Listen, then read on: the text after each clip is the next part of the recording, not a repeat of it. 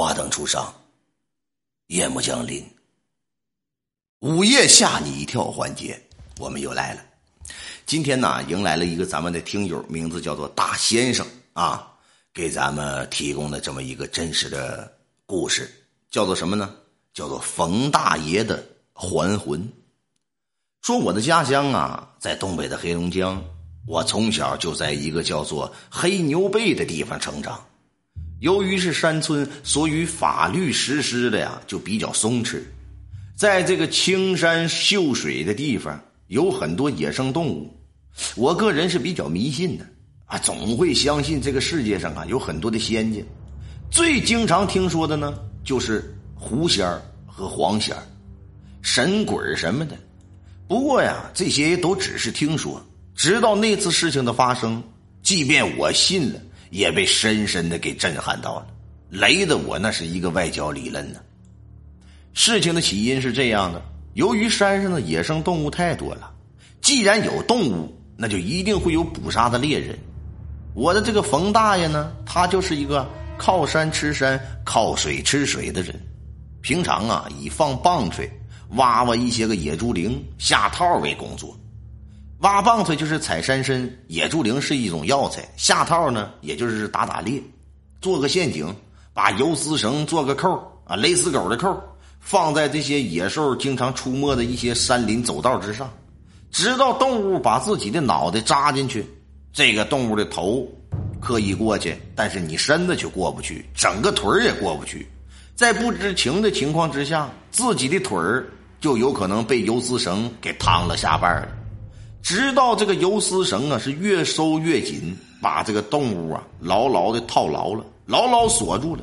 你越是挣扎，哎，越是紧，直到动物挣扎把自己勒死为止。由于有些动物力气太大，会把细细的游丝绳都给勒进肉里去，流出满地的鲜血，最后死在套子里头。要说这个冯大爷也真不是盖的，为人非常仗义，风趣幽默，谁家要是有个灾了有个难了，那准的一准就过去帮忙去。所以在村子里呢，也是一个很吃得开的人。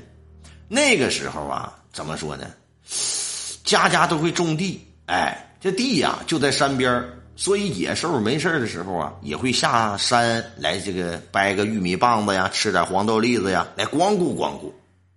你说你吃就吃吧，这农民也说不出什么来，关键你别霍霍呀，啊，这一吃就怎么说，种瓜的上去就咬这一口，就跟猪八戒啃西瓜似的，那下边的东西那指定是不能要了，白白就浪费了。一片瓜地你一个晚上看不住，就有可能全给你扒圆了。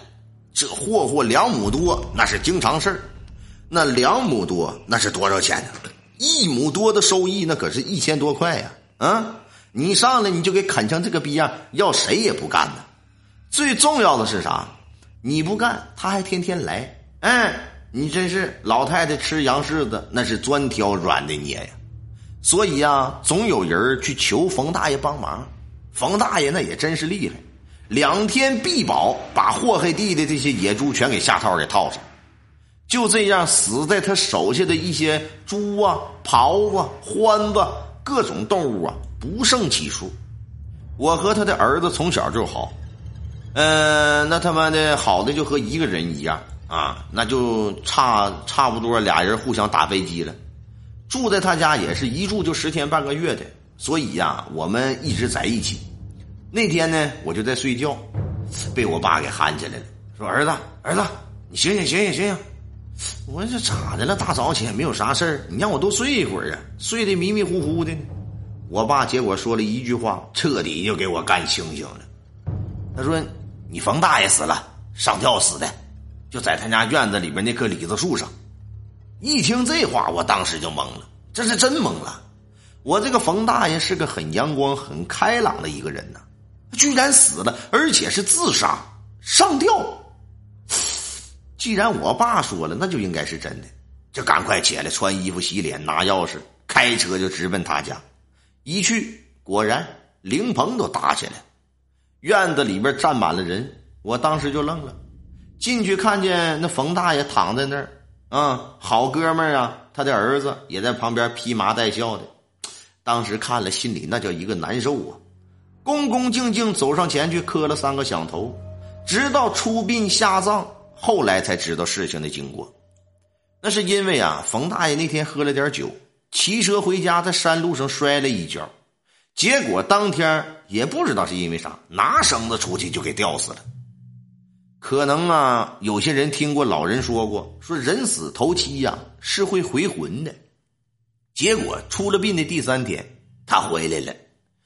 冯大爷有个妹妹，那天晚上就昏昏沉沉的，等醒了的时候，他这个妹妹的嘴里边发出可不是女人的声音呐，而是一个男人的声音啊，而且呢，就是冯大爷的声音。当时在场所有人都愣了，一身的冷汗呐。悠悠的就听见呐，用这个冯大爷他妹妹的声音娓娓道来了，说冯大爷自己啊死的冤，是被小鬼给勾起的，缠住了他的眼睛，哎，迷住了他的心窍，不应该这么早死。那阎王爷都说了，自己阳寿未到呢。然后就说，那我死之后是不是？那为什么老刘还打我嘴巴子啊？为什么不赶快说赶紧给往哪送个信儿，或者说抢救怎么怎么地的？啊，还有呢，就是说，下葬的时候谁去了，谁没去，谁给磕头了，谁没磕头，谁背地里边讲究过他了，那说的一切那都是真真的。瞬间呢，屋子里在场所有人吓得都是头皮一阵一阵的发麻。当中呢，有一个叫火祥子的这么一个人，火祥子呀是他的外号。当时他就跪下来了，说他在现场，完了就问说，你这是要干啥呀，大爷呀？你这有事说事啊！你看你别整这出啊！这冯大爷呀就哭着了啊，一边哭一边说呀，就把他儿子就叫到跟前来了。就我这个朋友就说，你呀儿子呀，赶快把这房子呀卖了，听见没？这房子呀不能再往下住了，再往下住啊会不得好死的。然后啊就听见他这儿也放不下，那儿也放不下的。一叮嘱一遍，最后呢长叹一声，问旁边的人呢，说给我整点酒吧。这家人立刻倒了一大碗，拿起这一碗酒一口就干了。干了之后啊，喝完一碗说饿了，想喝点粥。家人立刻又开始熬粥，吃了几口，喝也喝了，吃也吃了，就说我得走了。然后留下了一句叹息，哎，就走了。只见他的妹妹啊软软的就瘫在了炕上，人事不省了。这事儿给大家吓得蒙圈了，是好久啊。后来有人说，这是因为冯大爷生前打猎杀生太多了，也有人说呢，指定是做什么亏心事儿了啊。还有人说呢，那是被呀一些死鬼给抓去做替身了，说什么的都有。不过有人信呐，就有人不信，直到现在打猎的人还是存在，具体怎么回事是自尽的呢，也没有人知道。时隔这么久了呢，一想起这个事儿啊，也还是战战兢兢的。然后他的儿子呀，也就听了他的老爹的这个话了，把家里的房子什么的也就都卖了。卖出去没到3天，天空里边是乌云密布的这么一个夜晚，咔嚓咔嚓一晚上打了无数的雷呀。第二天早上起来的时候，看见自己家的房子那是房倒屋塌的，什么房梁啊、门扇啊、窗户啊、瓦脊呀，噼里啪啦夷为平地了。幸好是这没有人搁里边住啊，这是有人搁里住，这不完的了。俗称鬼迷心窍是怎么回事呢？